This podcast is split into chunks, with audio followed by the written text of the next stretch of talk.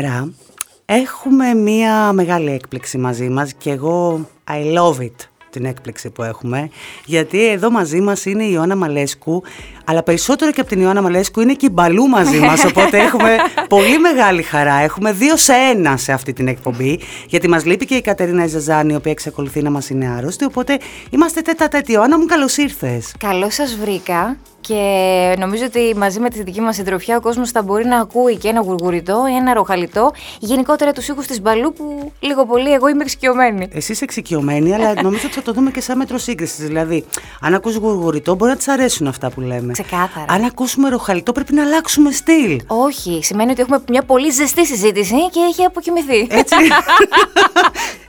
Προς το παρόν μας κοιτάει. Ε, ναι, πάει καλά. Ξεκινάμε ωραία. Μας ήρθες μετά την εκπομπή. Ήρθα μετά την εκπομπή, με μεγάλη χαρά βέβαια, και για να σε γνωρίσω από κοντά, αλλά και για να κάνουμε μια πολύ ωραία συζήτηση σαν αυτές που συνηθίζεις να κάνεις. Τις παρείστηκες, uh-huh. ε, αυτές τις γλυκές. Και εγώ ξέρει το ήθελα πάρα πολύ. Και θες να σου πω γιατί το ήθελα πάρα πολύ. Γιατί νομίζω εσύ, Ιωάννα, ότι σε αδικούν πάρα πολλές φορές σε αυτά που λένε για σένα. Και ήθελα να μπορέσει ο κόσμος να δει και το πρόσωπο της Ιωάννας το πιο χαλαρό, το, αυτό που είναι με την παρέα της, με τους φίλους της, που είμαι 100% βέβαιη ότι δεν είναι απόλυτα το πρόσωπο που βλέπουμε τηλεοπτικά. Έχω δίκιο ή άδικο σε αυτό; Κοίταξε, πρακτικά σε μια συνθήκη μιας εκπομπής δεν μπορείς να είσαι απόλυτα ο εαυτό σου, τουλάχιστον όλες τις ώρες με τους ρυθμούς που είσαι ή είμαι εδώ τη στιγμή που μιλάμε. Αυτό είναι κάτι που με στεναχωρεί, δεν σου κρύβω, γιατί μέχρι και φέτος, από τη στιγμή τουλάχιστον που ξεκίνησα στην Αθήνα, το ακούω συχνά, ότι δεν έχουμε καταλάβει ακριβώς ποια είσαι ή πώς είσαι ή τι σκέφτεσαι. Φέτος λίγο περισσότερο έχω ξεκλειδώσει.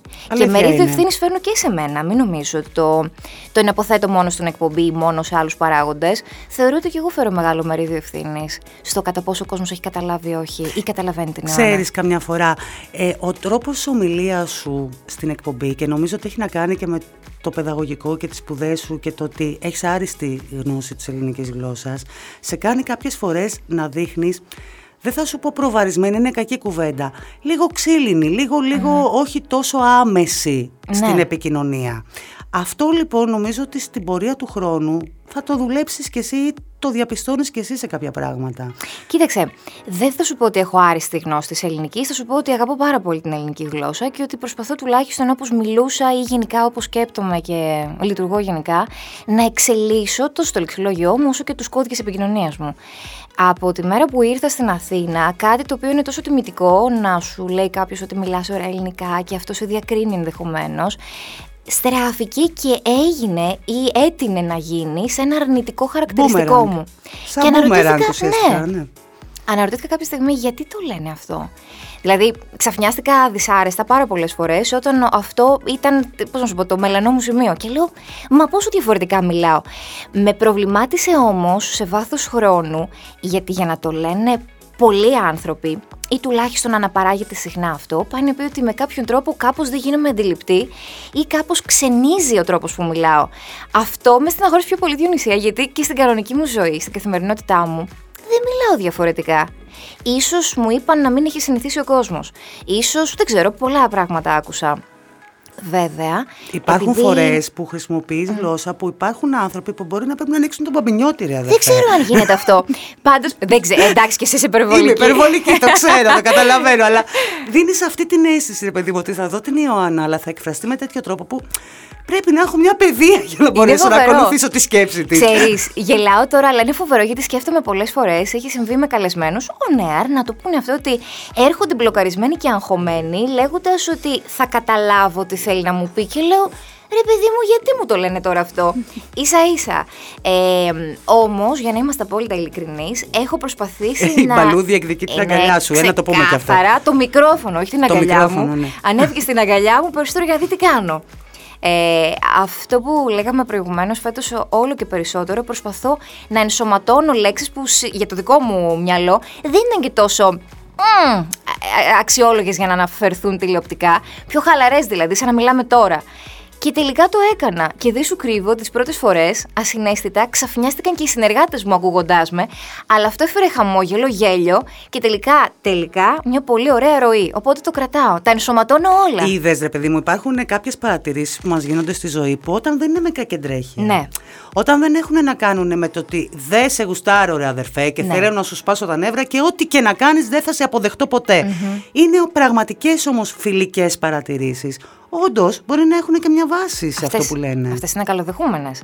Γενικά από, την, ε, από τη δική μου μέχρι τώρα εμπειρία, τα, όχι τα περισσότερα, ωραία, ας μην τα βάλω όλα σε ένα καλάθι, πολλά, πολλά όμως και μαζεμένα σχόλια που άκουσα έγιναν από ανθρώπους που διέκρινα ότι δεν είχαν αυτή την καλή πρόθεση. Απλά έψαχναν να βρουν κάτι. Αυτό με πίκραινε. Τι πιστεύεις ότι ενόχλησε; Πιστεύεις ότι ενόχλησε ότι ε, δόθηκε μια ευκαιρία σε έναν άνθρωπο που ήταν σε ένα επαρχιακό κανάλι ξαφνικά να βρεθεί με δική του εκπομπή στην Αθήνα. Πιστεύεις ότι ενόχλησε ότι είσαι μια εντυπωσιακή παρουσία; Πιστεύεις ότι ενόχλησε ότι όντως έχεις μια πάρα πολύ καλή γνώση της ελληνικής γλώσσας και μια πολύ καλή χρήση της τηλεοπτικά; Για κάθε άνθρωπο, τα κριτήρια παρακολουθώντας έναν παρουσιαστή, έναν δημοσιογράφο, ένα πρόσωπο που δημόσια εκτίθεται, εν πάση περιπτώσει, είναι διαφορετικά. Ε, Επίσης, το πώς βλέπεις και αισθητικά τι σου αρέσει, τι κρατάς ή τι νιώθεις ότι είναι πιο κοντά σε σένα, είναι όλα υποκειμενικά. Μπορώ να τα σεβαστώ όλα. Δεν αποδέχομαι την, την εμπάθεια σου είπα και πριν. Όταν νιώθω ότι επίμονα, επισταμένα, επανειλημμένα και διαρκώς σε σημείο Θα να σας κουράζει... βάλω λίματα στη, στο podcast με επεξηγηματικά σχόλια, υπ, υπομνήματα. Θα το βγάλω με υπομνήματα. θα βγουν υπότιτλοι ενώ είναι ας πούμε Ναι, ένα ναι, θα μπουν, διαφορικό. θα, θα μπουν ξέρεις, σε απλά ελληνικά. Θέλω να πω ότι όταν ε, διέκρινα από ανθρώπους συσσωρευμένα σχόλια επαναλαμβανόμενα με πικρία και με κακεντρέχεια, αυτά ξέρεις έρχονται και ενσταλάζουν μέσα σου και λες μα γιατί; Δεν μπορώ να σου πω τι ενόχλησε ή αν ενόχλησε. Πάντως, σίγουρα δεν θέλω να πιστεύω ότι, ειδικά στην τηλεόραση του σήμερα, το να δοθεί μια ευκαιρία σε έναν άνθρωπο νέο, ο οποίος εξελίσσεται, δεν πετάχτηκα ξαφνικά από τον ουρανό. Υπήρχα σε, στο κομμάτι αυτό, εντάξει, όχι τόσο πολλά χρόνια. Έκανα τα βήματά μου, έχω ψηθεί από διαφορετικά πόστα δημοσιογραφικά. Όχι απλά στο κομμάτι της παρουσίασης και μόνο. Πράγμα που σημαίνει ότι εντάξει, δεν ήρθα ξαφνικά σαν να μην ξέρω τίποτα. Αλλά και πάλι νομίζω ότι αυτό το, το... Τι θέλει τώρα αυτή ξαφνικά ή πώς παρουσιάστηκε Ίσως να ενόχλησε κάποιους. Νομίζω ότι με το χρόνο όμως θα αλλάξει. Εσύ; Νομίζω ότι Όχι. είναι στο δικό σου χέρι. Όχι, Φαντάζεσαι. Όχι, δεν το πιστεύω. Νομίζω ότι θα σε αντιπαθούν όλοι για πάντα. Για πάντα. Καημένο μου κορίτσι. Θα σε πάω πίσω. Θα σε πάω στις εποχές της Πρέβεζας, θα Ναι. σε πάω στις εποχές του σχολείου και θέλω να μου πεις εκείνο το κοριτσάκι που ήταν με τα αδέρφια του και οι ψήθυροι που έχουν φτάσει στα αυτιά μου λένε ότι ε, ήσασταν καλονές ε, την εποχή εκείνη και ότι ήσασταν τα ωραιότερα πλάσματα στο σχολείο γενικά. Μπορείς να με διορθώσεις βέβαια. Είναι ψήθυρη καρδιάς, γιατί κάνω την καρδιά μου να την Έτσι, πάω δυνατά. έτσι. Όχι, όχι, εντάξει, δεν ήταν έτσι. Μην τα λέμε όλα δικά μας. Ε, θεωρώ. Δεν ξέρω τι έχεις Ο ακούσει. αλλά- Νικηφόρος που ήταν συμμαθητής σου Ο Νικηφόρος. Το Ένα έχει υπέροχο πει ότι πλάσμα. ήσασταν από τα πιο ωραία κορίτσια στην Πρέβεζα. Οπότε τι τον διαψεύδεις; Σε καμία περίπτωση. Ο Νικηφόρο. Δεν θες να δείξεις έπαρση, έτσι, αυτό, αυτό κάνεις. Η αλήθεια είναι ότι δεν δείχνω έτσι κι αλλιώς έπαρση. Τα λόγια του Νικηφόρου, επειδή ήμασταν μαζί στο σχολείο και τον εκτιμώ και τον αγαπώ πάρα πολύ, ε, με κάνουν να νιώθω μια αγάπη και ευγνωμοσύνη. Να σου πω στις παραστάσεις εκείνος τραγουδούσε και εσύ παρουσίαζες. Δεν παρουσίαζα. Νομίζω ότι προσπάθησαν να κόψουν τα φτερά μου. Ε, αλλά Ο όντως- Νικηφόρος το έκανε. Όντως, το πιστεύεις. Ήταν εξαιρετικός όμως, γιατί θυμάμαι ακόμα στις μεγάλες αμφιθεατρικές αίθουσες να γίνονται αυτές τις ημέρες των γιορτών με ωραίες αφορμές. Τον Νικηφόρο με μια κιθάρα και με μια απίστευτη φωνή, καθάρια και πολύ ξεκάθαρη, να μας πηγαίνει όλους σε, έναν άλλον- σε ένα άλλο ταξίδι μουσικό και να ξεφεύγεις από το σχολείο, από τις ξέρεις της καθημερινότητας. Και όντως ήξερα ότι αυτό το παιδί έχει ταλέντο. Και τον καμαρώνω. Εσύ τι ονειρευόσουν τότε; Εκείνος είχε την κιθάρα του, έπαιζε τραγούδαγια. Εσύ. Εγώ ονειρευόμουν τον εαυτό μου να μπαινοβγαίνω στις δικαστικές αίθουσες και να έχω ένα πολύ, πολύ δυνατό δικηγορικό γραφείο για να πάρω, αν θέλεις, τη σκητάλη από τον μπαμπά μου. φανταζόμουν τον εαυτό μου ως δικηγόρο, πολύ σοβαρή, πάρα πολύ μετρημένη, γι' αυτό και σχεδόν δεν ήμουν τόσο χαμογελαστή και εξουστερβή όπως είμαι τώρα. Σχεδόν, πώς να σου πω, ένα μηδίαμα μπορεί να έκανα. Πολύ μετρημένη σε όλα, για να μην δώσω, ας πούμε, δικαιώματα. Ήταν τόσο συγκεκριμένα όλα στο μυαλό μου αναφορικά με το πώς. Α, ένα... το έχεις ακόμα εν μέρη αυτό. Mm, ποιο; Το να μην δίνεις δικαιώματα. Αυτό θα το κρατήσω για πάντα. Αλλά τουλάχιστον μαλάκωσε ένα μεγάλο κομμάτι μου σε ό,τι έχει να κάνει με το πώς εκδηλώνω τα συναισθήματα και τα αισθήματά μου, ανάλογα την περίσταση, Διονυσία. Και δεν μπαίνεις νόμικη. Δεν μπήκα, όχι. Μπαίνεις παιδαγωγικό. Mm, εκεί ήταν ναι, μεγάλο χαστούκι. σω το πρώτο μεγάλο χαστούκι και τερακούνημα που θα μπορούσα να λάβω στη ζωή μου. Το ήθελες τόσο πολύ τότε. Το ήθελα τόσο πολύ γιατί είχα μάθει αυτό το οποίο φαντάζομαι για τον εαυτό μου και ονειρεύομαι, ή βάζω σαν, σαν στόχο, αν θέλεις, να το επιτυγχάνω. Και ξαφνικά ένιωσα τον κόσμο μου να καταραίει και εγώ να μην έχω λόγο ύπαρξης. Ακούγεται τόσο τρελό αυτό και σκέφτομαι την Ιωάννα του τότε και έλεγα, αν είχα την κόρη μου και μπορούσα να σκεφτώ και να καταλάβω τι σκέφτεται ή πώς νιώθει, θα την ταρακούναγα και θα της έλεγα κόριτσι μου, δεν χάθηκε ο κόσμος. Η ζωή σου δίνει ευκαιρίες. Και δεν σημαίνει ότι όταν κάτι δεν πετυχαίνει. Α, σου πολύ δηλαδή. Πάρα πολύ. Έκανα μεγάλες αλλαγές τότε στη ζωή μου. Ήμουνα, πέρασα ένα πολύ δύσκολο καλοκαίρι και όταν το λέω, ακούγομαι πολύ drama queen. Ε, και ίσως τότε να φαινόμουν πολύ άδικη και ξέρεις, πολύ κακό, κακή εικόνα και εντύπωση σε συμμαθήτριές μου που δεν πέρασαν στη σχολή που πέρασα εγώ, αλλά αυτές την ήθελαν πάρα πολύ, ενώ του παιδαγωγικού τη θέση. Και δεν ήθελα να μιλήσω σε κανέναν σκεφτόμενη. Πώς θα ξαναπεράσω όλα αυτά με διαβάσματα, με τελείωτε ώρες, με χρόνο, με προσπάθεια; Αυτό θα σε ρώταγα, γιατί δεν ξανάδωσες. Οι γονείς με επέμεναν. Ο μπαμπάς μου κυρίως δεν το αποδέχτηκε ποτέ ότι δεν ακολούθησα την νομική. Ε, και τώρα πιθανώς θα μας ακούσει και θα πει ότι θα μπορούσες να πας ξανά να δώσεις πανελίνε. Αυτό το άκουσα αρκετές φορές, αλλά δεν με πίεσε. Δεν μπορούσα να ξαναβάλω τον εαυτό μου σε αυτή τη για μένα τότε ψυχοφθόρα διαδικασία, να ξαναδώσω και να διεκδικήσω την πιθανότητα να περάσω στο σχολείο που ονειρευόμουν. Βρέθηκε τότε λοιπόν μια καθηγήτρια που μου έκανε, μια φιλόλογος που μου έκανε ιδιαίτερα και για καλή μου τύχη τότε μου έσκησε το μηχανογραφικό, επιμένοντας ότι πρέπει να δηλώσεις και άλλες σχολές. Και μου λέει: Ρε, παιδί μου, ξέχνα το αυτό το κομμάτι.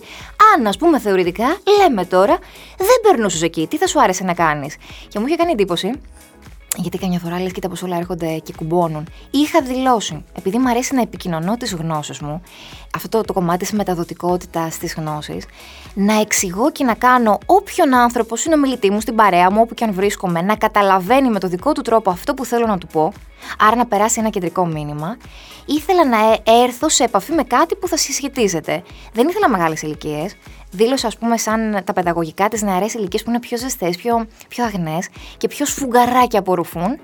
Απέριψα τις άλλες σχολές. Και πιο εκδηλωτικές. Και πιο εκδηλωτικές και δήλωσα Διονυσία μου κάτι που δεν το έχω ξαναναφέρει, τη δημοσιογραφία. Δηλαδή, μέσα στις σχολές που έβαλα, έβαλα και αυτό το κομμάτι το επικοινωνιακό.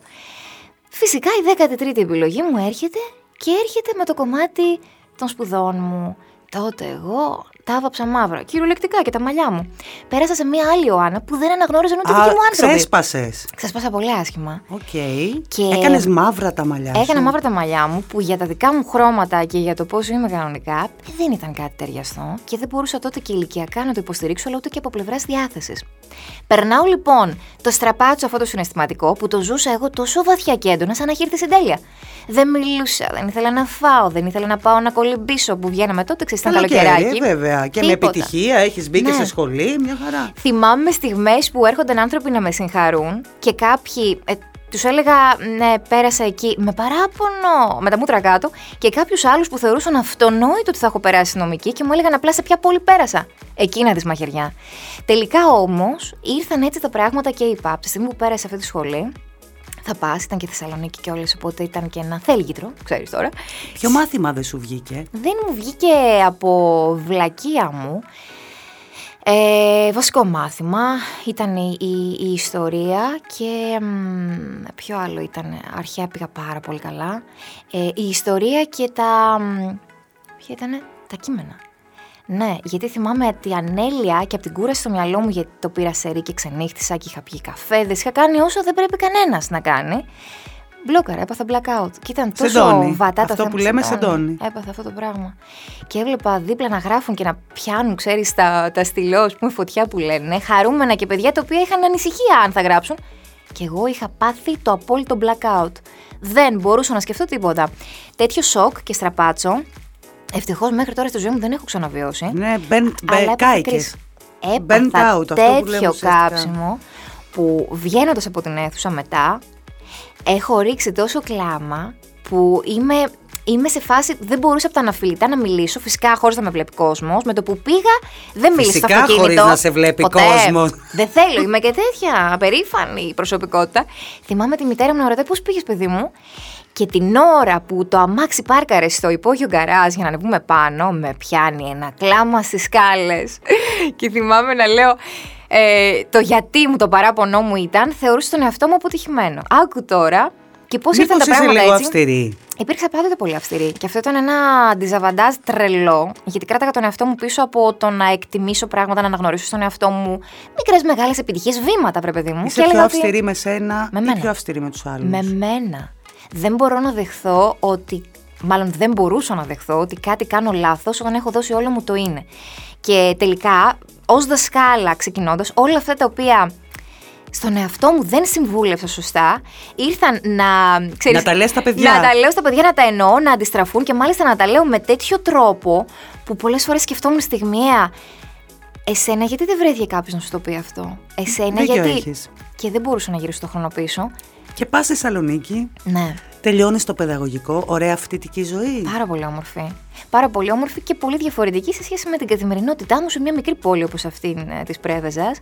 Με άλλους ρυθμούς, βέβαια όμως και με την ασφάλεια ότι είχα και την αδερφή μου η οποία σπούδαζε εκεί. Δηλαδή, έμαθα τα κατατόπια γρήγορα, τα λεωφορεία. Κατάλαβες, ήρθα χωρικά κι εγώ. δεν Ήτανε- ήξερα τίποτα. ήτανε πριν από σένα. ήτανε πριν από μένα. Και ήταν ο άνθρωπος που τις πρώτες φορές, γιατί συνήθιζα, να έχω ένα θέμα με τον προσανατολισμό. Όσες φορές έχω πάρει τηλέφωνο την αδερφή μου το πρώτο διάστημα στη Θεσσαλονίκη, είμαι σε αυτό το στενό. Δεν ήξερα τους χάρτες, πώς Σαν δουλεύω. τη Ρένα Βλαχοπούλου, βλέπω ένα περίπτερο και ένα σουβλατζίδικο. Ναι, κάπως έτσι.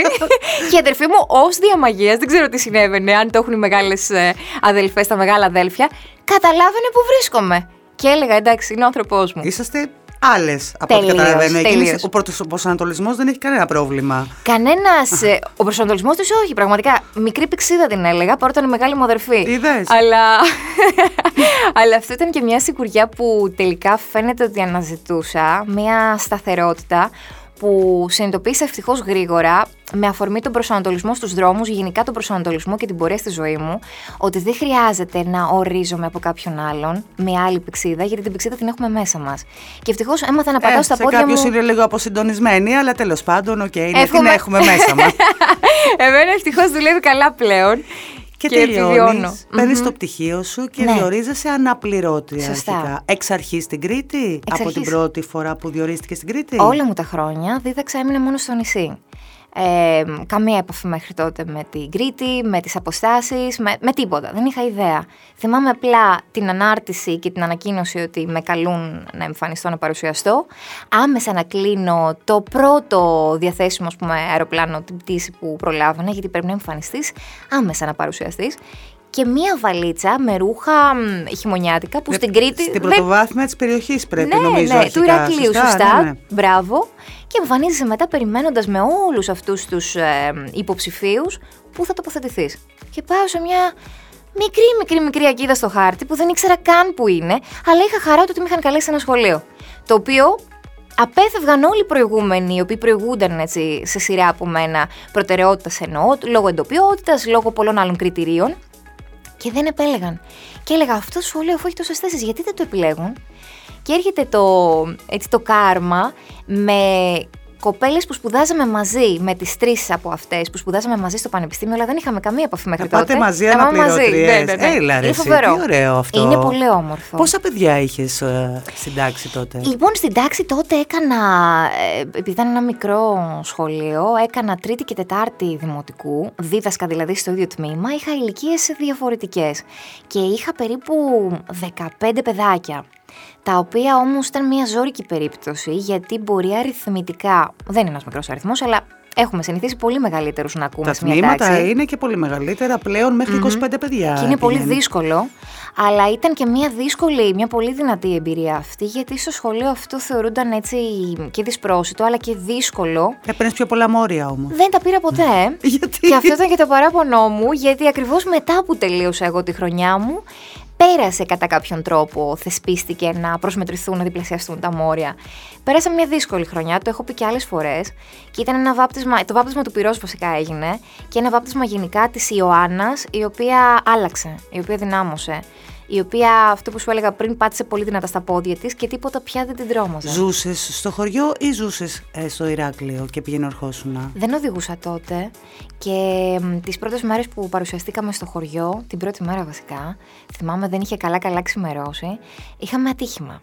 Είχαμε ένα τροχαίο. Η κοπέλα που οδηγούσε έχασε τον έλεγχο του αυτοκινήτου, τούμπαρε, περάσαμε ένα τεράστιο σοκ και θυμάμαι να πηγαίνω στο ευτυχώς χωρίς ιδιαίτερους τραυματισμούς, απλά λόγω της ζώνης είχαν μείνει σημάδια έντονα μέχρι και στο λαιμό μου. Εγώ με λανιάζω και εύκολα αν με πιέσεις ακουμπάς. Και θυμάμαι ότι ακόμα και αυτό από κάποιους είχε κλειφθεί. Εγώ είχα ας πούμε, το σάστισμα όλο Ήταν στο και το βουνό, σοκ. φύγατε Ναι. σε γκρεμό, τι κάνατε, Όχι, σε ευτυχώς, ελιά, πού; ευτυχώς δεν πήγαμε, δεν πέσαμε στον γκρεμό. Του μπάραμε όμως και χάσαμε από, από δρόμο για να βγεις, ας πούμε, εθνική οδό, ε, για να φτάσουμε τελικά στο χωριό αυτό.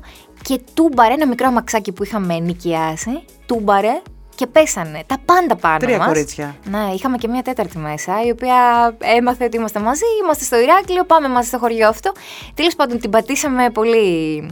Έτσι, την πατήσαμε Δεν άσχημα. ξεκινήσατε και καλά, βρε κορίτσια μου. Είναι αυτό δηλαδή που λέει τώρα. το ποδαρικό. Αλλά τελικά εντάξει, όλα, όλα γίνονται για κάποιο λόγο.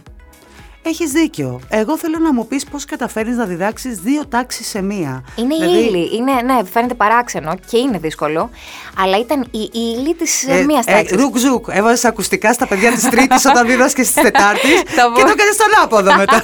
Θα μπορούσα, αλλά ούτε υλικοτεχνικά είχαμε την υποδομή αυτή.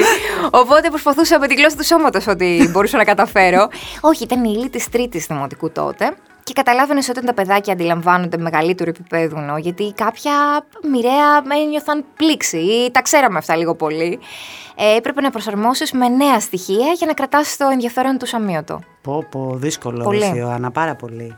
Και αποφασίζεις, καλά εγώ σου βγάζω καπέλο γι' αυτό, ως δασκάλα σε χωριό της Κρήτης που ξέρουμε πάρα πολύ καλά, όχι απαραίτητα της Κρήτης, σε οποιοδήποτε χωριό της επαρχίας, θα το πω έτσι. Ή απομακρυσμένο. Δεν Ή είναι όλα τα απομακρυσμένο. χωριά το ίδιο. Αποφασίζεις η δασκάλα να πάει να δηλώσει συμμετοχή στα τοπικά καλυστία. Ναι, είναι τώρα να το ακούσω έτσι ή το δω, θα πω γιατί; Σοκ! Σοκ ήταν τελικά και για τους δικούς μου αλλά και για τους πολύ κοντινούς μου. Ε, μ, κοίτα, τότε δεν το κατάλαβα ως κάτι τρομερό. Ήταν μάλιστα εκείνη η χρονική περίοδος που ετοιμαζόταν να, να τελειώσει ας πούμε η χρονική περίοδος η διδακτική. Οι μήνες θέλω να πω και επειδή το έκανα πολύ αυθόρμητα, ήμουν και πιο μικρούλα, δεν το πολύ σκέφτηκα. Ε, είπα γιατί όχι. Επέμεναν φίλοι μου, το περιβάλλον και το είδα ως εμπειρία. Δεν το είχα ανάγκη να Κοίτα που ρωτάς. σε οδήγησε όμως. Η αλήθεια είναι ότι πολλές φορές λέω Α, οκ, δεν θα ήθελα να το συζητάω αυτό. Με την έννοια ότι πιο πολύ στα καλυστέα αυτό το οποίο μετράει είναι η εξωτερική εμφάνιση. Κάτι το οποίο εμένα δεν με ενδιέφερε ποτέ να αυτοοριστώ από το πώς είμαι, πώς φαίνομαι.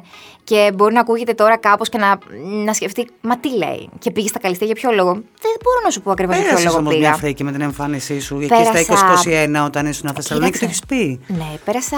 Γενικά έχω περάσει πολλές φάσεις με το, με το πώς βλέπω τον εαυτό μου, γιατί εγώ πάντα με έβλεπα με τα μάτια του μέσα μου, με τον τρόπο που σκεφτόμουν, με τον τρόπο που ένιωθα.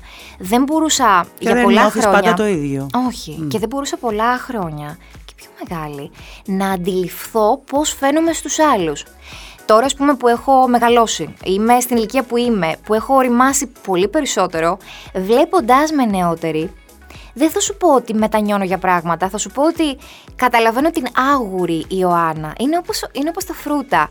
Πρέπει να περάσει χρόνος για να οριμάσουν και για να πεις ότι τώρα είναι πιο μεστή, πιο ωραία η γεύση. δεν σημαίνει ότι άλλαξα. Ό,τι έχεις κάνει στη ζωή σου οδηγεί σε αυτό που είσαι σήμερα.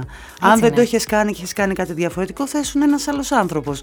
Αυτό είναι, ναι. δεν μπορεί να μετανιώνουμε για τα πράγματα. Όχι, όχι. Μπορούμε να συνειδητοποιούμε ότι αν κάτι που κάναμε λάθος στο παρελθόν ήταν λάθος, να μην το ξανακάνουμε στο μέλλον. Συμφωνώ σε αυτό που λες Γιονυσία και έχω μάθει και πάντοτε φροντίζω να μαθαίνω από, όχι λάθη ακριβώς, από πράγματα που θα μπορούσα να είχα κάνει αλλιώς. Αυτή η συμβουλή που επικαλούμε συνέχεια πραγματικά σαν Ευαγγέλιο του μπαμπά μου ήταν είναι, είναι σημαντικό να κάνεις λάθη, αρκεί να μαθαίνεις από αυτά, όπως επίσης να φροντίζεις να μην είναι δύσκολο να τα αναστρέψεις. Κάνε πράγματα, αλλά αρκεί να μην είναι μη αναστρέψιμα. Άρα να μπορείς να τα διορθώσεις. Και αυτό το κομμάτι και, στα, και ως δασκάλα, το κομμάτι της αυτοδιόρθωσης να βλέπεις εσύ και όχι απαραίτητα να σου επισημαίνουν ένα λάθος σου και να βελτιώνεσαι, είναι κάτι το οποίο το κουβαλάω όσο χρόνια να περάσουν. Νομίζω αυτό το κουβαλάς μέχρι το τέλος του βίου σου. Μου έχει βγει σε καλό δεν είναι απαραίτητα κακό, σαφέστατα. Μα είναι πολύ. Καταρχάς, το να αναγνωρίζεις τα λάθη ναι. σου είναι ο πρώτο, το πρώτο βήμα για να τα διορθώσεις. Έτσι είναι. Άμα δεν μπορείς να τα δει, δεν κάνεις τίποτα δεν μπορείς να τα αλλάξεις. Έτσι είναι. Παραμένουν ίδια. Είμαστε επιλογές μας. Είμαστε αυτά τα οποία όμως κρίνουμε και επιλέγουμε σε δεδομένη στιγμή, υπό συγκεκριμένες συνθήκες, με συγκεκριμένες γνώσεις που έχουμε, με συγκεκριμένο πρίσμα. Άρα, όταν εγώ τώρα μιλάω για την Ιωάννα του, των Καλιστήρων του 2013 ή βλέπω την εικόνα της Ιωάννας του 2013, φυσικά και δεν μπορώ να συγκρίνω ανώμια πράγματα. Είμαι ο ίδιος άνθρωπος. Είμαι όμως πολύ πιο μικρή, πολύ πιο. Είναι όλα διαφορετικά. Στη βάση του είσαι ο ίδιος άνθρωπος. Ναι, στι βασικές του αρχές. του αρχές. Αλλά από όλα τα υπόλοιπα και κυρίως την εμπειρία και αυτό το οποίο αποκτάς και χτίζεσαι και σφυριλατείσαι, είμαι μία άλλη Ιωάννα. Άρα είναι μη συγκρίσιμα μεγέθη παρότι μιλάμε για μένα. Και σου γίνεται μετά τα καλυστία η πρόταση να μεταπηδήσεις στο χώρο mm-hmm. της τηλεόρασης. Κάπου εκεί στο ενδιάμεσο έχεις δουλέψει και στις καφετέριες που ήρθαν και στο χτυπήσανε μετά. Ναι, η αλήθεια είναι ότι... Ε, πραγματικά δεν το καταλαβαίνω. Όταν το έχεις πει αυτό, πραγματικά είχα πέσει από τα σύννεφα. Ναι. Λέω, είναι δυνατόν, αν είναι δυνατόν, να πεις σε έναν άνθρωπο ότι σε θυμάμαι που μου σέρβιρες καφέ, μπαλού μου, περνάς καλά. Θέλει νερό. Πάμε να τις φέρουμε; όχι, όχι. Λοιπόν, μου φαίνεται αδιανόητο ότι ένας ναι. άνθρωπος θα χτυπήσει έναν άλλον άνθρωπο για ένα επάγγελμα που είναι ένα επάγγελμα. Κι όμως, λοιπόν, θα σου πω για αυτή τη φάση της ζωής μου. Ε, εμένα οι γονείς μου είχαν μια νοοτροπία, εφόσον μπορούμε εμείς να σου διασφαλίσουμε τα πάντα και ως φοιτήτρια δεν χρειάζεται να εργαστείς, φοβούμενη περισσότερο, ότι θα άφηνα τις σπουδές μου για να ασχοληθώ πιο πολύ με μια δουλειά, με όλα αυτά τα οποία περνάνε σαν σκέψεις, κυρίως στους γονείς, ας mm. πούμε, στον Έλληνα μπαμπά περισσότερο, για να ακριβολογώ το δικό μου Έλληνα μπαμπά. Ε, Α, ο μπαμπάς είναι πιο προστατευτικός. Ήταν πολύ πιο αυστηρός και πολύ πιο προστατευτικός γιατί έβλεπε τα πράγματα διαφορετικά και γιατί μέχρι και τότε τον δικαιολογώ και τον κατανοώ δεν ήξερε αν εγώ μπορεί εύκολα να παραστρατήσω για παράδειγμα ή να φουσκώσουν τα μυαλά μου. Μου έλεγε διάφορα, τα οποία τώρα τα καταλαβαίνω, αλλά πάντα σκεφτόμουν πολύ πιο όρημα. Εγώ λοιπόν ήθελα να βγάλω το χαρτζιλίκι μου. Ε, αυτό το οποίο μπορούσα να κάνω ήταν πολύ συγκεκριμένα πράγματα. Ή ιδιαίτερα. Ή ιδιαίτερα. Ή να μπω στη διαδικασία να κάνω ε, κάποιο, ναι, στο κομμάτι του αντικειμένου μου. Ή να μπορέσω να κάνω κάτι με λίγες ώρες για να μπορώ και να κάνω τα υπόλοιπα και να μην χάσω, ας πούμε, τον προσανατολισμό μου. Μέσα σε όλα αυτά τα οποία κλήθηκα να κάνω, η πρώτη φορά που εργάστηκα ως ε, σερβιτόρα σε ένα πολύ ήσυχο καφέ, σε ένα πολύ όμορφο χωριό στο Ηράκλειο, στη Μεσαρά, ήταν γιατί ακριβώς έπρεπε να κρατήσω το σπίτι μου. Είχα τελειώσει, είχε τελειώσει η διδακτική περίοδος και εγώ φυσικά ως αναπληρώτρια δεν πληρωνόμουν. Η ερώτηση που θα σου κάνω τώρα είναι, το είπε στους δικούς σου ότι θα δουλέψω σερβιτόρα και πώς αντιδράσανε. Λοιπόν, τότε είχα πει στους γονείς μου επέμενα να ξενικιάσω εγώ δεν μπορούσα να φανταστώ ότι ξαφνικά πώς είναι ομάδε που τα παίρνουν όλα και εγώ είχα πολλά πράγματα. Γιατί πάω και ξέρεις, κατασκηνώνω με την έννοια αυτή. Θέλω να κάνω το χώρο μου πάντοτε. Και ήταν τόσο πολλά. Χρειάζεσαι τη φωλιά σου. Θέλω τη φωλιά μου και πάντα την ήθελα. Και μου λένε οι γονείς μου ότι δεν έχεις νόημα, δεν έχει λόγο να, δεν έχεις λόγο να μένεις κάτω. Θα ξενικιάσει. Δεν είχα λοιπόν από κάπου εισρωέ.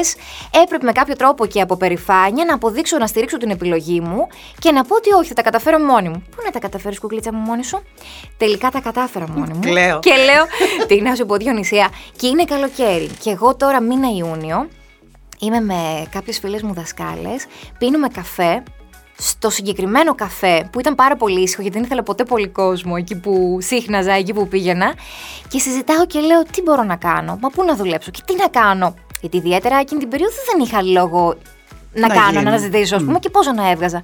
Εν πάση περιπτώσει, και λέω, θα πρέπει να αρχίσω από κάτι.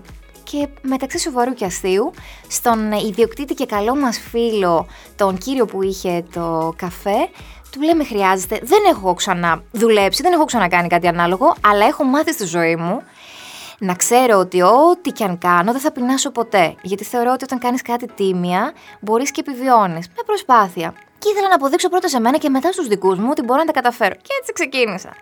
Και ξεκίνησε το καφέ να έχει τόσο κόσμο και να πηγαίνει τόσο καλά. Που εγώ δεν Καταλαβαίνω. προλάβαινα, δεν προλάβαινα να μάθω τα βασικά, να κάνω καφέ. Γιατί φανταζόμουν ότι ήταν πολύ πιο χαλαρή η ρυθμή. Εν πάση περιπτώσει, σε καλό βγήκε.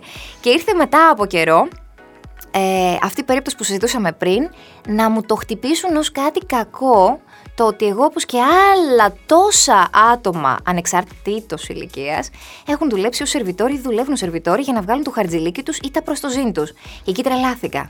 Γιατί μπορεί σε αυτή τη φάση της ζωής μου, όπως και τότε, όπως και σε άλλες. Άλλος, άλλος να ήταν άλλες σπουδές μου. Άλλο να ήταν, ξέρεις εσύ αν εγώ μπορώ και έχω στο πορτοφόλι μου χρήματα; Ξέρεις εσύ αν εγώ μπορώ να πληρώσω το ενίκαιό μου ή να επιβιώσω; Ξέρεις εσύ αν έχω πλάτες; Όχι. Δεν ήταν ότι δεν θα είχα βοήθεια από τους γονείς μου, αλλά ήμουν τόσο περήφανη που δεν ήθελα ποτέ να τους ζητήσω. Είναι φοβερό αυτό που σου λέω, αλλά με έκανε να συνειδητοποιώ πόσο σημαντικό είναι να πατάς στα πόδια σου. Και βέβαια κουράστηκα, και βέβαια αγχώθηκα, και βέβαια έχω στεναχωρηθεί και έχω κλάψει, λέγοντας ότι θα μπορέσω να πληρώσω το ενίκιο του, του σπιτιού που είχα, θα μπορέσω να συντηρήσω το αυτοκίνητο το οποίο είχα, να βγάλω τη βενζίνη μου. Είναι τρελά αυτά τα πράγματα, τα οποία αν δεν τα περάσεις, ακόμα και μέχρι ένα βαθμό, ευτυχώς για μένα ήπια, δεν μπορείς να συνειδητοποιήσεις και να εκτιμήσεις άλλα πράγματα, όπως επίσης το πόσο σοβαρό πράγμα είναι πολλές φορές που πάμε και μας, μας εξυπηρετούν με όμορφο τρόπο, με ευγένεια, σερβιτόροι ή νέα παιδιά και δεν αφήνουμε χαρτζηλίκι ή εν πάση περιπτώσει μπορεί να χλεβάσουμε κάποιον.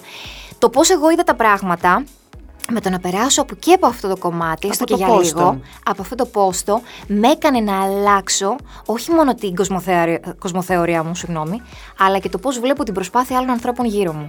Και αυτό είναι πολύ σημαντικό. Να μπαίνουμε έστω και για λίγο στη θέση του άλλου και να αναγνωρίζουμε, να εκτιμάμε, κυρίως όμως να σεβόμαστε. Πολύ σημαντικό. Και ε, δέχεσαι πρόταση ε, από τον Α αρχικά, από όσο γνωρίζω.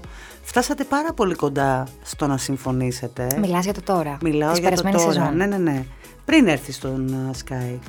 Ε, δέχεσαι λοιπόν πρόταση από τον Α. Φτάσατε πολύ κοντά στο, στο να συμφωνήσετε.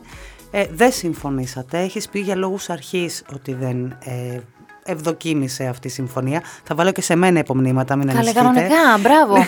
θα αρχίσω να τη ρωτάω πώς γράφονται. Ναι, ναι, ξέρω. θα τη στριμώξω τον τοίχο. Όχι, καλέ, ξέρω, δεν χρησιμοποιώ τόσα χρόνια. Σε μην πειράζω. αγχώνεσαι. Σε Γράφω, πειράζω. μα θες και χωρίς multiple choice. Σε πειράζω. Μ' αρέσεις όμως. λοιπόν, και ε, δέχεσαι και από το Sky πρόταση τότε για να κάνεις το My Style Rocks, αλλά έχεις ήδη βγει στον αέρα του Credit TV για τη σεζόν και δεν φεύγεις. Άλλη στη θέση σου θα είχε φύγει ίσως τρέχοντας, οι βαλίτσες θα είχαν φτάσει στο καράβι πριν, πριν, πριν μπουν υπογραφές καν. Ναι. Ε, και δεν φεύγεις. Λοιπόν, αυτό είναι ένα μεγάλο κεφάλαιο της ζωής μου. Ε, θα σου πω πρώτα ότι ποτέ δεν συζητάω πράγματα ή ποτέ δεν κοινοποιώ, γιατί έτσι είναι ο χαρακτήρας μου. Ε, είτε αυτό έχει να κάνει με μια συζήτηση, με μια πρόταση, ακόμα και αν αυτή απορριφθεί, ακόμα και αν αυτή τεθεί όντως υποσκέψη. Δηλαδή, το, το λάβω σοβαρά υπόψη μου για να επιλέξω τι τελικά θα κάνω. Δεν λειτουργώ αυθόρμητα ούτε παρορμητικά ποτέ στη ζωή μου, γιατί όπως σου είπα, έχω μάθει να, να τα ζυγίζω όλα και να επιλέγω βλέποντας το αύριο, το μεθαύριο, το Αυτό πώς. είναι και καλό και κακό να ξέρεις. Είναι. Σε πολλά πράγματα. Είναι σε πολλά όμως, μέχρι τώρα μου έχει βγει σε καλό, γιατί συνειδητοποιώ και ζυγίζω. Δεν πάω παρορμητικά με την καρδιά ότι Α, τι ωραία. Γιατί φυσικά όταν σου γίνονται σημαντικές προτάσεις, δεν είναι μόνο αυτές τις οποίες ανέφερες. Δεν έχει λόγο όμως τώρα, δεν Να έχουμε πεις και λόγο να τις υπόλοιπες. συζητήσουμε. Σωστό, σωστό. Σεβόμενη αυτό Ήταν το η κομμάτι. χρονιά σου, ας το πούμε έτσι. Ήταν όμως πολύ σημαντικές προτάσεις οι οποίες έγιναν και πολύ ελκυστικές. Ε, αυτό που εγώ ήθελα όταν κάποια στιγμή είχα πει θα αποφασίσω να κάνω το επόμενο βήμα, όπου και αν γινόταν το επόμενο βήμα, όχι απαραίτητα μόνο στην Αθήνα, για μένα δεν τοποθετούνταν γεωγραφικά, τοποθετούνταν μ, από πλευράς μεγέθους πρότασης ενός project το οποίο καλούμε, ζωντανού project που ήθελα, να φέρω εις πέρας. Δηλαδή, τότε ήταν μια πολύ κομβική περίοδος, μια πολύ δύσκολη περίοδος και είχα ήδη μπει στη διαδικασία να, να συζητάω με σεβασμό να ακούω και να πρέπει να επιλέξω. Όμως, το timing το προηγούμενο που είπες με το πότε εγώ είχα πει και για το My Style, πρώτη πρώτη πρώτη προσέγγιση, ήταν με μένα να έχω ήδη ξεκινήσει την εκπομπή μου τότε στην Κρήτη TV, να έχει ξεκινήσει το τρέιλερ, να έχει βγει στον αέρα. Ποτέ, ποτέ, όπου και αν είμαι και ό,τι και αν έχω κάνει, δεν θα άδειαζα ανθρώπους που με έχουν εμπιστευτεί, δεν θα παρατούσα κάτι το οποίο έχω ξεκινήσει για να πιάσω το επόμενο κλαδί. Πώς κάνει η μαϊμουδίτσα; Περίμενε εδώ. Το ποτέ είναι μεγάλη κουβέντα. Εύλογα θα σου πει κάποιος ότι επειδή, OK, okay, επαγγελματίες είμαστε και όλοι για μια καριέρα παλεύουμε κάποια στιγμή και το όνομά μας. Ναι. Να είναι και καθαρό το όνομά μας. Το κούτελο που λέγανε οι παλιοί ουσιαστικά. Θα σου έλεγε λοιπόν ότι αν πήγαινες στην ιδιοκτησία του σταθμού εκεί που είχες τη συμφωνία του Creative και έλεγες ρε παιδιά, OK, okay, ξέρω, μαζί σας έχω συμφωνήσει, αλλά μου έχει γίνει μια πρόταση που μου ανοίγει μια πόρτα στην Αθήνα πολύ σοβαρή, που ναι. αύριο μπορεί να, να μου δώσει το ψωμί μου για πάντα ή mm-hmm. τέλος πάντων ένα πολύ καλό ψωμί, μια καλή ευκαιρία. Και αναλόγως μετά τι θα κάνω εγώ με την ευκαιρία που μου δίνεται. Ναι. Γιατί ωραία, οι ευκαιρίες μπορεί να δοθούν. Τι κάνουμε εμείς με αυτές, είναι και Σωστά. το ζητούμενο. Δεν πιστεύω ότι θα σου έλεγαν ποτέ οι άνθρωποι Όχι Ιωάννα πρέπει να μείνεις εδώ. Όχι και αυτό φάνηκε όταν όρημα χρειάστηκε τελικά πριν φύγω να, τους, ε, να συζητήσω μαζί τους τα δεδομένα. Ε, όταν όμως ξέρεις, ε, Διονυσία μου, όταν κάτι το χτίζεις και είναι παιδί σου, και το χτίζεις εννοώ κυριολεκτικά από κάθε πόστο, και δεν είσαι απλά παρουσιάζοντας κάτι έτοιμο, και πονάς και μοχθείς γι' αυτό, σκέφτεσαι πολύ πιο σοβαρά να πάω κάτι σε, πιο, σε κάτι διαφορετικό να το παρατήσω όλο αυτό που έχω ξεκινήσει. Κυρίως εμένα όμως αυτό το οποίο με ενδιέφερε δεν ήταν εκείνη τη στιγμή το αν θα κάνω κακό στην καριέρα μου ενδεχομένως ή στην όποια καριέρα μου. Δεν το έβλεπα έτσι. Το έβλεπα, δεν, δεν μπορούσα να δεχθώ ότι αδειάζω, προδίδω κατά κάποιο τρόπο, αν και είναι ναι. βαρύ το ρήμα ανθρώπους. Γιατί για μένα. Κοίτα, υπάρχουν και άνθρωποι που τους έχουν δοθεί ευκαιρίες και δεν τις αρπάξανε. Δεν... Δηλαδή δεν τις προσπάθησαν, το φοβήθηκαν, δεν το έκαναν. Κοίτα, ε, δεν με τρομάζει κάτι. Δεν με τρομάζει. Εμένα για να κάνω ένα βήμα στη ζωή μου γενικά και κυρίως στα επαγγελματικά, πρέπει κάτι να με. Να πω ότι ναι, είναι πολύ μεγάλο, είναι πολύ όμορφο για να με κάνει να νιώθω τη λαχτάρα και να έχω το κίνητρο, να παθιαστώ με αυτό και όχι απλά να το θεωρώ ok by the book πάμε σε κάτι συνηθισμένο και φυσικά να με γεμίζει και να με τιμά εκεί που βρίσκομαι.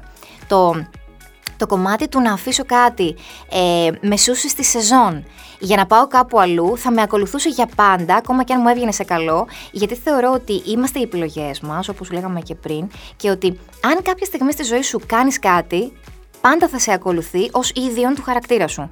Εμένα λοιπόν αυτό το οποίο με χαρακτηρίζει και πάντα θα με χαρακτηρίζει, για όσο βρίσκομαι ειδικά στο κομμάτι της τηλεόρασης, είναι τιμό τα συμβολά μου, ε, για και το λόγο σου έχεις πει ότι και, ε, και να μην έχεις βάλει υπογραφή, αν έχεις συμφωνήσει έστω και λεκτικά, δεν θα κάνεις ναι. πίσω. Και αυτός ήταν ένας βασικός λόγος, μιας και λέγαμε προηγουμένως και μιας και όλα λίγο πολύ έτσι τα έχουμε συζητήσει. Είναι λίγο ρομαντικό αυτό. Με άλλο σταθμό.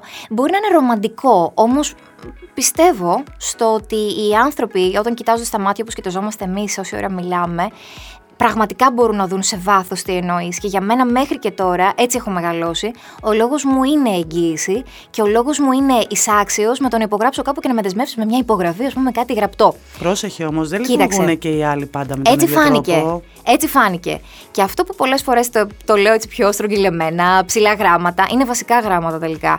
Είναι το ότι αν εγώ συμφωνήσω μαζί σου κάτι εκ των προτέρων και αυτό δεν εντυπωθεί γραπτά, γιατί λίγο πολύ γινόμαστε από το τι διέπουν οι συμβάσεις μας, mm-hmm. οι όποιες συμφωνίες γραπτές, ε, τότε δεν έχει νόημα να συζητάμε. Γιατί αν εγώ συμφωνήσω μαζί σου κάτι διαφορετικό, πούμε τώρα, Διονυσία μου, θα πάμε, ας πούμε, θα πάμε κάτι πολύ χαλαρό, πάμε για καφέ στο τάδε κατάστημα. Ναι, ναι, ναι. Και εσύ με πας κάπου αλλού μετά, δεν θα σου ξαναμιλήσω. Σε περιμένω εκεί και είμαι σε, ένα, σε μια άλλη γειτονιά με άλλους ανθρώπους που δεν είναι η παρέα.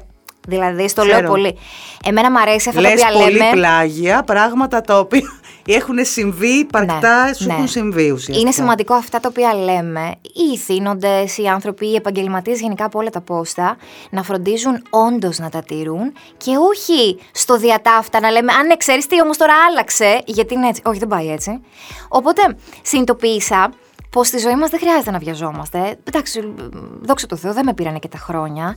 Θεωρώ ότι όλα γίνονται στη σωστή στιγμή και όταν κάτι δεν είναι να γίνει, για κάποιο λόγο δεν γίνεται. Α μην το βασανίζουμε. Τώρα, το άλλο που μπορεί να έρθει, εντάξει, δεν είναι απαραίτητο πάντα ότι σε γεμίζει.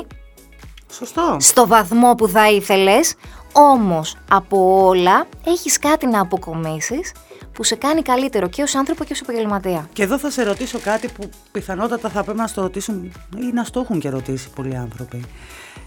Δύσκολα πήρε την απόφαση να ερθει Εάν αύριο, και δεν μιλάω χρονικά, μιλάω γενικότερα, ναι. αύριο, σε ένα χρόνο, σε δύο, σε πέντε, σε τέσσερα, σε όσο, τελειώσει πόσο εύκολο είναι η επιστροφή πίσω η επόμενη μέρα και αν θα ξαναγύρναγε στις σχολικές αίθουσες. Όχι, θα ξεκινήσω αντίστροφα. Στις σχολικές αίθουσες δεν θα μπορούσα να ξαναγυρίσω. Για πολλούς κυρίως λειτουργικούς πρακτικούς λόγους, αλλά και γιατί το, το, ο προσανατολισμός μου είναι αλλού. Επίσης ε, δεν είμαι η Ιωάννα που ήμουν τότε που είχα αυτή την επαφή με το κομμάτι ε, της, της διδασκαλίας. Άρα θα ήταν, έχει αλλάξει η ζωή μου γενικότερα. Ε, πρακτικά και λειτουργικά όντως δεν θα μπορούσα και να Έχεις το ήθελα. Έχεις όμως το πτυχίο σου. ασφαλώς, ασφαλώς. Άρα θα μπορούσες ε, δυνητικά να ναι, πας σε ναι, ένα ναι. ιδιωτικό σχολείο να καταθέσεις το πτυχίο σου και το βιογραφικό σου και να σε πάρουνε. Όχι, δεν θα το έκανα. Αυτό το κεφάλαιο έχει κλείσει για μένα στη ζωή μου. Ε, θα περιμένω να κάνω παιδάκια και να μπορέσω να το δώσω εκεί και να το αφοσιωθώ με μεγάλη χαρά. Εύχομαι και με μεγάλη επιτυχία. Πάντως για να. για να... Δύσκολος ο ρόλος. Είναι δύσκολος ο ρόλος όταν είναι και μαμά, ε, ναι, είναι διαφορετικά. Αλλά σε κάθε περίπτωση αυτό της επόμενης μέρας το το να επιλέξω εγώ να μην συνεχίζω στην τηλεόραση ή σε αυτό το οποίο κάνω, είναι κάτι που δεν σου κρύβω ότι δεν είναι κάτι που με ξαφνιάζει. Αν αισθανθώ ότι δεν περνάω καλά, ότι διακυβεύονται σημαντικά πράγματα, η ψυχική μου ηρεμία, η οικογένειά μου, η προσωπική μου ζωή, πράγματα πολύ σημαντικά για μένα. Ε, ακριβώς επειδή ασχολούμαι με αυτό το αντικείμενο, έχω πει ότι θα σκεφτώ πολύ σοβαρά αν δεν μπορώ να το αλλάξω, να αποχωρήσω. Ή δεν μπορώ να το αντέξω. Ή δεν μπορώ να το αντέξω. Ε, Γιατί έχεις δηλώσει ότι πέρασες δύσκολα. Ναι. Με τη, που σου έλεγε η μητέρα σου, τι γραφότανε, που έχεις φτάσει στο σημείο να της πεις: Δεν θέλω να μου ξαναπείς τίποτα γιατί θα σου μιλήσω. Ότι έχεις κλάψει με κάποια πράγματα. Δεν έχεις περάσει εύκολα Όχι. αυτόν τον 1,5 χρόνο Όχι. στην Αθήνα. Θα έλεγα ότι ήταν όλα αυτά που λες ότι έκανα σωστή επιλογή. Ναι. και ξέρεις, σκέφτεσαι και λες: OK, OK, ας πάμε στην επόμενη ερώτηση. Ε, πέρασα δύσκολα και ίσως επειδή και εγώ μέσα μου τα εσωτερίκευα και ήταν όλα καινούρια και όλα ενισχύονταν αρνητικά. Με τον κορονοϊό και με την καραντίνα και μέσα στο σπίτι είχα ένα μικρό γυάλινο κόσμο να διαχειριστώ, το δικό μου γυάλινο κόσμο, με ό,τι αυτό μπορεί να συνεπάγεται. Έφυγα από αυτό το στάδιο και η νέα χρονιά με βρήκε πολύ διαφορετική. Οπότε τώρα συζητάμε σε άλλο πλαίσιο, σε άλλη βάση και χαίρομαι που τώρα γίνεται η κουβέντα μας αυτή. Σε κάθε φαίνεται περίπτωση. να ξέρεις τηλεοπτικά και στο λόγο σου και στον τρόπο που αντιδράς, φαίνεται σε πολλά πράγματα. Δεν είναι και λογικό. στο ότι απαντάς πια και εκφράζεις γνώμη που δεν το έκανες. Ήσουν πολύ πιο ναι, μαζεμένη. Ναι, την προηγούμενη Εξακολουθώ να είμαι μαζεμένη. Είσαι. Απλά τώρα όσο περνάει ο καιρός δηλαδή, και είναι φυσιολογικό για όλους τους ανθρώπους, έχεις καλύτερη εικόνα του τι συμβαίνει γύρω σου. Για μένα ήταν όλα πολύ καινούρια όταν πρώτο ήρθα. Και αυτό ξέρεις, καμιά φορά είναι και καλό, γιατί έχεις και την άγνοια, ε, που, που είναι το προνόμιο πολλές φορές. Την άγνοια του πρωτάρι, όμως είναι και κακό, ίσως ή πιο δύσκολο, όχι κακό, γιατί δεν ξέρεις τι μπορεί να σε περιμένει. Πληγώθηκες από τις κουβέντες που είπαν συνεργάτες σου περσινή για σένα ε, που αφήσαν εχμές ρε παιδί μου για τον τρόπο της συνεργασίας σας και για το, το πόσο καλά περάσανε ή δεν περάσαν καλά. Κοίταξε, σέβομαι, σέβομαι όποιον έχει να πει κάτι. Ακόμα και αν αυτό το κάτι που έχει να πει για μένα δεν είναι και τόσο κολακευτικό ή δεν είναι και τόσο δίκαιο δεν μπήκα στη διαδικασία ποτέ να απαντήσω ή να επικοινωνήσω ή να γράψω κάτι. Ξέρεις, μπορείς με πολλούς τρόπους, ειδικά πλέον με τα social media, Βεβαίως. να αρπάξεις μια ευκαιρία και να δώσεις το μήνυμά σου. Και εγώ έχω μάθει έστω και πολύ πολύ πολύ έτσι τεχνιέντος να τοποθετούμε όταν θέλω και ο καθένας μπορεί να καταλάβει και να το ερμηνεύσει όπως επιθυμεί. Ε, έχω μάθει όμως να κάνω και πολύ υπομονή στη ζωή μου και να πιστεύω ότι ο χρόνος δείχνει για όλους μας τι είναι σωστό, τι είναι λάθος και δίνει απαντήσεις. Ε, το πιο σημαντικό για μένα, ανεξάρτητα από το τι μπορεί να ακούστηκε, με ποιο βαθμό, μπορεί αργότερα, ίσως και πρόσφατα, να αντιστράφηκαν πράγματα, γιατί είναι ο χρόνος που σου λέω ότι πολλές φορές δείχνει. Δεν κρατάω μωρέ κακίες και δεν στέκομαι στο για ποιους λόγους μπορεί κάποιος να πει κάτι, όταν ξέρω ότι αυτό δεν έχει βάση και ότι ξέρω ότι κοιμάμαι ήρεμη γιατί δεν έχω πληγώσει, δεν έχω βλάψει, δεν έχω προσβάλει κάποιον. Και δεν έχω και ούτε σκοπεύω να κάνω κάτι τέτοιο. Το κορίτσι σου είναι η ψυχοθεραπεία σου. Είναι η ψυχοθεραπεία μου.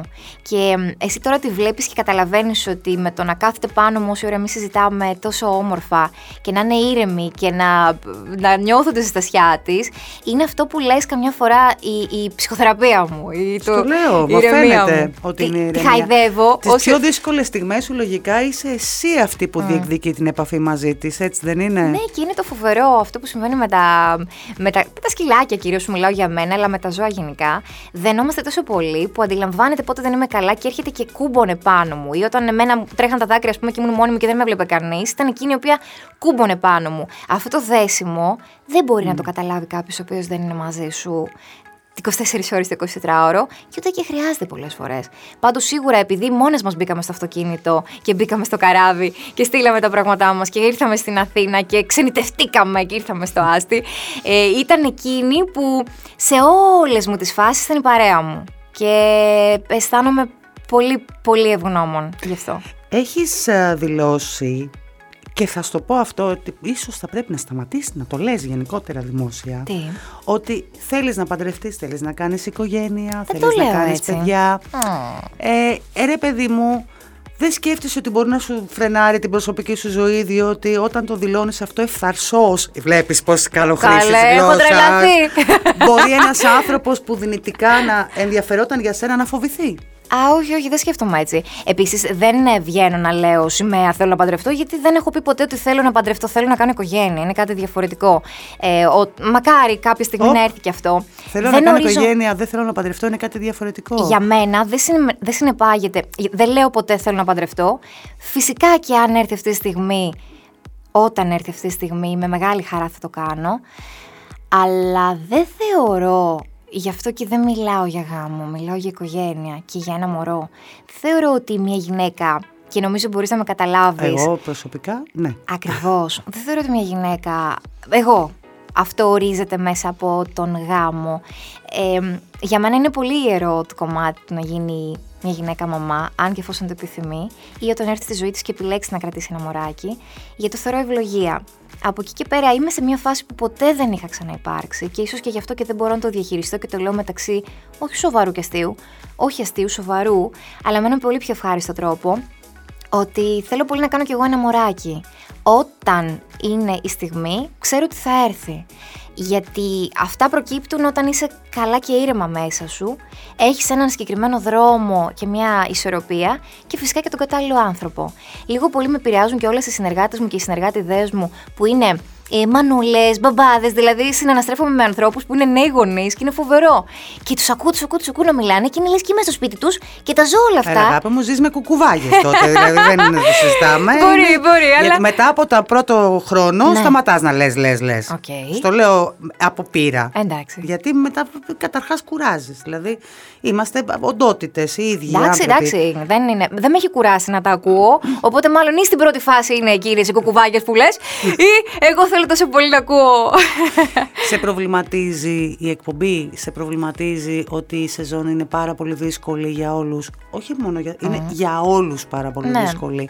Είναι μια σεζόν που πραγματικά κανείς δεν ξέρει και κανείς δεν μπορεί να πει ότι είναι ξεκάθαρος νικητής ή ότι έτσι θα πάει το πράγμα μέχρι το τέλος ή ότι θα αλλάξει κάτι. Εσύ έχεις και ένα πολύ δυνατό προϊόν του σταθμού που έρχεται, το Survivor που ξεκινάει σε λίγο καιρό, ε, που δυνητικά, εάν το survivor πάει πάρα πολύ καλά, αυτό έχει αντίκτυπο. Έχεις και ένα πολύ ισχυρό προϊόν και εσύ να διαπραγματευτείς μέσα από την εκπομπή ναι. σου. Σε αγχώνει όλο αυτό ή είσαι πιο χαλαρή φέτος; Κοίταξε, η αλήθεια είναι ότι κάπως διαφορετικά τα είχα στο μυαλό μου τα πράγματα. Αυτό σημαίνει όμως και είναι και ένα μάθημα ότι ποτέ δεν πρέπει να λες ότι τα πράγματα θα γίνουν έτσι. Δεν πρέπει να είσαι ποτέ σίγουρος για τίποτα, γιατί κάθε μέρα είναι διαφορετική. Η τηλεόραση, εντάξει, είναι ένα προϊόν το οποίο Ε, έχει τα πάνω του, έχει τα δύσκολά του, έχει, είναι σαν θάλασσα, κατάλαβες με κυματισμούς. Για να μπορεί ένας καπετάνιος όμως να, να συνεχίσει τη διαδρομή του και το ταξίδι του και να φτάσει τελικά στον όποιο προορισμό ο ίδιος θέτει ή να απολαμβάνει το ταξίδι, θα πρέπει να έχει πολύ καλά αντανακλαστικά, καλό πλήρωμα, καλούς συνεργάτες γύρω του και κυρίως να βλέπει μπροστά για να περάσεις και τις καταιγίδες και τις φουρτούνες και όλα αυτά. Ε, ας μην γελιόμαστε, το να μιλάμε για κάθε σταθμό δηλαδή που έχει δυνατά προϊόντα τηλεοπτικά είναι μια πολύ μεγάλη αβάντα, ένα πολύ σημαντικό πλεονέκτημα από πολλές απόψεις. Αυτό όμως δεν σημαίνει ότι αν κάτι δεν πηγαίνει τόσο καλά, αυτομάτως ρίχνει και εσένα ως εκπομπή ή ως παραγωγή ή ως διάθεση. Εγώ τουλάχιστον δεν τα βλέπω έτσι και αυτό ευτυχώς στο σταθμό που βρίσκομαι είναι και η φιλοσοφία. Δεν πελαγώνει κανένας με τίποτα, ακόμα και αν γράφονται, λέγονται για νούμερα, για διάφορα. Αυτό είναι σημαντικό. Αν ήμουν σε ένα σταθμό ο οποίος όντως πελάγωνε και αγχωνόταν και έλεγε Παναγία μου τι μας έχεις συμβεί τώρα. Και μπορεί και να επηρεαζόμουν. Ε, μιλάω τώρα από τη θέση αυτή και σου λέω ότι αν μη τι άλλο, το να νιώθεις την αποδοχή του κόσμου και όταν αυτό εξαργυρώνεται και σε αριθμούς και σε δείκτες, αν και όπως και είναι αυτοί οι δείκτες που θεωρούμε τα νούμερα της τηλεθέασης, ε, είναι κάτι το οποίο σου δίνει δύναμη. Απ' την άλλη, αν αναλωθείς σε αυτό ή αν σου το αναπαράγουν διαρκώς ότι δεν σήμερα τι κάναμε, δεν σήμερα τι κάναμε, σε φθύρει. Και εγώ δεν θέλω να επιτρέψω τον εαυτό μου να φθύρεται. Έχω στεναχωρηθεί. Έχω προβληματιστεί περισσότερο νομίζω, γιατί τι μπορώ να κάνω καλύτερα για να πάει καλύτερα κάτι; Αυτή η μισή ώρα, το, το επιπλέον που σου και τελικά δεν σου βγήκε σε καλό. Θα σου πω; Όχι, θα σου πω ότι εγώ το ευχαριστήθηκα πιο καλά τώρα. Για να σου είμαι απόλυτα ειλικρινής. Μακάρι να ήταν η εκπομπή η διάρκεια της πολύ μεγαλύτερη. Με πειράζουν οι συνεργάτες μου όταν το λέω Θες αυτό. Θε να βάλεις ένα κα, καναπέ θα... από πίσω, ξέρεις να σηκώνεσαι λίγο, να κάνεις εκπομπή, να πηγαίνεις να ξεκοιμάσαι μετά το βράδυ. Έχω δυνάμεις. Η αλήθεια είναι ότι όταν τελειώνω την εκπομπή, λέω ωραία, πάμε και ξανά. Και με κοιτάνε όλοι τι που τι λέει. Το λέω μεταξύ βαρύ και αστείου. Αλλά επειδή αγαπώ πάρα πολύ αυτό το οποίο κάνω, νιώθω ότι πολλές φορές η ενέργεια και το. Μπορεί να δείχνω πολύ χαλαρή, αλλά είναι όλο μου ο πυρήνας, όλος το στομάχι μου είναι σφιγμένο για να προλάβω περισσότερα πράγματα να πω και να γεμίσει. Θα ήθελα περισσότερο χρόνο. Όταν είσαι πεσμένη ψυχολογικά ή όταν είσαι στα down σου, γιατί δεν είμαστε όλες στις καλύτερες μας μέρες πάντα, πώς ε, το γυρίζεις το κλίμα στο κεφάλι σου πριν ανοίξουν τα φώτα λοιπόν, στο πλατό; μια μεγάλη πραγματικότητα αυτή στο καμαρίνι. Ε, το καμαρίνι είναι ο χώρος που περνάω πάρα πολλές ώρες προφανώς, αλλά είναι ο χώρος που. Το ξέρουμε, το βγάλαμε στο queen.gr. Και τι ωραίο που ήταν. Τι ωραίο βίντεο. Καλέ, ε. πολύ το χάρηκα, μπράβο σας. αλλά το χάρηκα και πραγματικά από εσάς. Ε, ήταν όμορφο γιατί είναι ο χώρος που θεωρητικά φαίνονται παπούτσια, ρούχα μόνο. Δεν είναι όμως εκεί. Εκεί είναι όλη η ενέργεια και εκεί είναι όλο αυτό το, το focus που λες, το concentrate και πάμε. Είναι λίγα λεπτά πριν βγεις εκεί και είναι ο χώρος που διαβάζω. Πιο πολύ νομίζω ότι θα ήταν σαν βιβλιοθήκη. Αν είχα χώρο να βάλω και βιβλία. Είναι εκεί που γίνονται οι σπουδές, εκεί που μελετώ, εκεί που προετοιμάζομαι και που ετοιμάζομαι για να μπορέσω να βγω στην εκπομπή. Ε, τα βήματα που μεσολαβούν από το καμαρίνι μου μέχρι να φτάσω στο στούντιο στο πλατό ε, είναι και πιο σκοτεινά κυριολεκτικά, δεν έχει τόσο φώτο μέχρι να φτάσω στο πλατό. Είναι ο χώρος και τα λεπτά που ό,τι κι αν έχω, σαν να τα βάζω, να τα πατάω για λίγο κάτω στο στομάχι μου και να λέω ότι τώρα είσαι εδώ συγκεντρωμένη. Πες μου Διαφορετικά... μετρήσει και τα βήματα τώρα να μου πεις Όχι ευτυχώς, γιατί παίζει ρόλο το τακούνι που φοράω και πόσο γρήγορα πάω. Κάποιες φορές πάω πάρα πολύ γρήγορα, σαν σήμερα που τρέχω και πετάω με τα αρβιλάκια μου. Άλλες φορές πηγαίνω αργά. Γιατί θα πάθω ένα εγκεφαλικό. Όχι, όχι. Έχω 74 βήματα. όχι, θα ήταν πάρα πολύ ε, ψυχαναγκαστικό. Δεν το έχω μετρήσει έτσι. Έχω μετρήσει όμως ε, τους δικούς μου παλμούς της καρδιάς, όπως και τη δική μου αναπνοή, πολλές φορές που είμαι στρεσαρισμένη. Είναι μια δική σου τεχνική ναι. αυτή. Είναι σαν να ακουμπάς κάτω στο πάτωμα το διάδρομο αυτό που διασχίζεις, κάθε τι που ναι, σε ναι, ναι. βαραίνει. Αυτό κάνω. Και μετά μαζεύω τα κομματάκια μου πίσω μέχρι να στο καμαρίνι. Τα ξαναπέρνει πίσω. Τα ξαναπέρνω. αλλά τα παίρνω τις περισσότερες φορές, να ξέρεις, θριαμβευτικά, γιατί γίνεται κάτι μαγικό. Την ώρα του αέρα συγκεντρώνεσαι εκεί σε αυτό το οποίο έχεις να μοιραστείς με τον κόσμο, όλα αυτά τα θέματα αυτό σου, σου, σου αφαιρεί πάρα πολύ ενέργεια, ταυτόχρονα όμως σε γεμίζει. Και μετά ανασυντίθεται η Ιωάννα μετά από μια πολύ δυνατή και γεμάτη εκπομπή. Η πιο δύσκολη σου στιγμή στην εκπομπή μέχρι τώρα ήταν ε, η, το κομμάτι με τον James ή το κομμάτι που έπρεπε να σχολιάσεις ε, το δικό σου σχολιασμό σε άλλες εκπομπές; Δεν θα πω συγκεκριμένα, ναι. γιατί είναι Πολλαπλά, πολλα, πολλαπλή σχολιασμή. Κοίταξε, δεν είμαι σε ένα περιβάλλον το οποίο είναι αποστηρωμένο, σε ένα περιβάλλον το οποίο είναι, πώς να σου πω, με προστατευμένο με την έννοια του ότι όλα φιλτράρονται. Είναι ένα περιβάλλον, όπως όλα τα περιβάλλοντα, στα οποία ζωντανά μπορεί να συμβεί το οτιδήποτε. Αυτό σημαίνει με καλεσμένους, με θέματα, με πράγματα που προκύπτουν σε μια ζωντανή εκπομπή, σε μια ροή και σε έναν ταχύτατο ρυθμό που η επικαιρότητα, τα γεγονότα, τα συμβάντα, τα απρόοπτα μπορεί το ένα να διαδεχθούν το άλλο. Σωστό. Αυτό σημαίνει ότι, όπως είπα πριν με τα καλά τα ανακλαστικά, σημαίνει ότι εσύ πρέπει να είσαι απόλυτα συγκεντρωμένος και όχι να περιμένεις από το Θεό, από τον αρχισυντάκτη σου, από τον οποιοδήποτε άνθρωπο να σου υποδείξει τι θα κάνεις. Που όμως πρέπει να μπορεί να σε καλύψει και πρεπει να μπορεί και να σε προστατεύσει. Είναι πολύ σημαντικό αυτό. Υπάρχουν όμως φορές που στη ζωή μας οι άνθρωποι, ανεξάρτητα από τον ρόλο τον οποίο φέρουν, μπορεί ή χρονικά ή αντανακλαστικά ή δεν ξέρω για ποιους άλλους λόγους να μην το κάνουν αυτό. Εσύ όμως, αυτά τα δευτερόλεπτα που είσαι στον αέρα, αυτό που λέμε καμιά φορά ότι ο χρόνος όταν μιλάς ή όταν εκτίθεσαι, κυλάει πάρα πολύ γρήγορα. Άρα, ε, εγώ δεν θα επέτρεπα ποτέ στον εαυτό μου, όπως ούτε και στη ζωή μου, να γίνει κάτι σε, σε, σε replay, δηλαδή να περιμένω να ακούσω τι μπορεί να μου πούν, να περιμένω, όχι. Ε, ενστικτοδός, ενεργοποιείται ένας μηχανισμός και απαντάω. Φυσικά δεν θα πω ποτέ κάτι το οποίο θα προσβάλλει το σταθμό μου ή τους συνεργάτες μου για κανένα λόγο, δεν θα το έκανα αυτό. Αλλά ε, μέχρι τώρα πολλά πράγματα που έχουν γίνει και άλλα πολλά που δεν προφανώς δεν αξίζει κιόλας να συμπεριλάβουμε στη συζήτησή μας.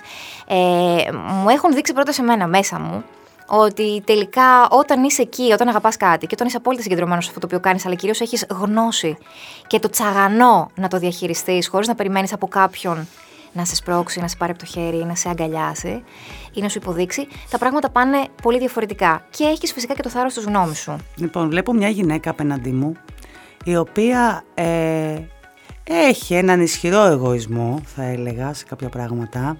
Ε, έχει ένα τεράστιο πείσμα το οποίο είναι ορατό και είναι αποφασισμένη. Και θα σε ρωτήσω, δεν ακουμπάς πουθενά ποτέ σε κανέναν; Δηλαδή δεν έχεις ποτέ την ανάγκη να, να πεις ότι ρε παιδί μου έλα θα έχω ένα βάρος τώρα θέλω να το αφήσω εδώ, θέλω μια αγκαλιά. Ναι. Θέλω, θέλω να με προσέξετε και εμένα λίγο γιατί έχω κι εγώ ανάγκη και η δική μου ψυχή έχει δικαιώματα και η δική μου ψυχή χρειάζεται ένα χάδι και δεν είμαι αυτό το δυναμικό πράγμα που βλέπετε μόνο. Ναι, έτσι είναι. Δεν το νιώθεις αυτό; Ανθρώπινο είναι. Και να σπάζεις και να λυγίζεις και όλα. Δεν θα σου πω τώρα ότι είμαι βράχος, δεν είμαι βράχος. Ε, είμαι... Θέλεις να φαίνεσαι όμως. Ναι, γιατί είναι, είναι το πώς έχω σφυριλατηθεί και το mm. πώς μπορείς να επιβιώνεις. Δεν μπορείς να είσαι ε, παγωτό που λιώνει και πηγαίνει το, και το παγωτό ακόμα, ακόμα και αν έχει λιώσει μέσα, το βλέπεις ένα πολύ ωραίο, ε, ε, σκληρή συσκευασία, έτσι προστατευμένο. Τι θέλω να πω; Ε, η καρδιά του μαρουλιού που λένε πολλές φορές είναι το μέσα μας. Το μέσα μας όμως έχω μάθει πάντα να το προστατεύω και φυσικά έχουν υπάρξει στιγμές που κυρίως και λόγω απόστασης είχα ανάγκη από μια αγκαλιά. Είχα ανάγκη από ένα, ξέρεις, ένα χτύπημα στον νόμο του στείλω ότι όλα θα πάνε καλά. Που ή ξέρεις, εγώ είμαι εδώ. Ή εγώ είμαι εδώ. Για να πει κάποιος το εγώ είμαι εδώ, προφανώς του έχεις επιτρέψει να μπορεί να είναι στη ζωή σου και προφανώς αξίζει να είναι στη ζωή σου. Ε, κάποιες φορές μπορεί το εγώ είμαι εδώ να είναι αλλού ή κάποιες φορές να μην υπάρχει καθόλου και το εγώ είμαι εδώ τελικά να γίνεται από σένα σε σένα. Ε, όταν περνάς από διάφορα στάδια στη ζωή σου, Διονυσία, καταλαβαίνεις ότι στις δύσκολες στιγμές, είτε είναι στον αέρα, είτε είναι όταν κλείνει η πόρτα σου, είσαι εσύ. Και αν εσύ λυγίσεις και καταρρεύσεις, χάθηκαν όλα. Ιωάννα μου, αυτά, εάν είχαμε εδώ πέρα ένα σύμβουλο ψυχικής υγείας ή ένα ψυχολόγο μαζί μας δίπλα. Χρήζω, όπως καταλαβαίνετε, ψυχο. Όχι ακριβώς, δεν θα σου λέγα αυτό. θα σου λέγα ότι έχεις αναπτύξει πολύ ισχυρές άμυνες. Δεν γίνεται διαφορετικά. Ε, και ότι έχεις σηκώσει και πολύ ψηλά τύχη σε κάποια πράγματα της, του εαυτού σου, του χαρακτήρα σου και της ζωής σου, προς προστασίας γύρω σου.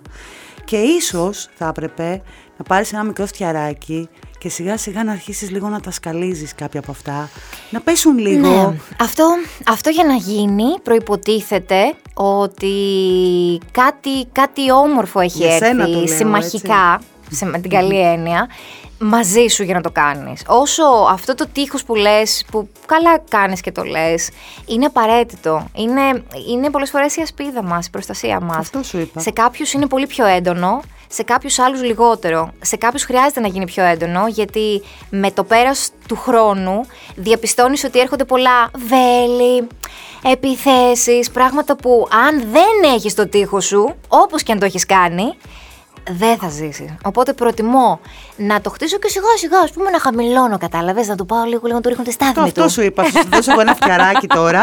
Θα σε βοηθήσω λίγο να ξεκινήσεις. Ένα καλέμι και ένα σφυράκι. Ναι, μικρό. φτιάρι μη λες, γιατί είναι από αυτούς που ξέρεις. Ναι, έχεις το δίκιο, φτιάρι φτιάρι πάει δεν θα πω. θάβο κάνω και εμείς Έχεις δεν δίκιο. είμαστε. Εντάξει, εντάξει, εντάξει. Ε, Αυτό είναι το δώρο μου λοιπόν. του Αγίου Ιωάννου, του, Λόρες. του Αγιάννη θα έρθω στην εκπομπή. Σου φέρω ένα καλέμι και ένα μικρό σφυράκι. Και θα σου πω Ιωάννα. Ξέρεις μου, εσύ. Να ξέρεις εσύ. Κάνε αυτό που πρέπει. Σε ευχαριστώ πάρα πολύ που ήσουν σήμερα Εγώ σε εδώ. ευχαριστώ. Εγώ σε ευχαριστώ. Καλή πέρασε πολύ συνέχεια στο όμορφα. Love It.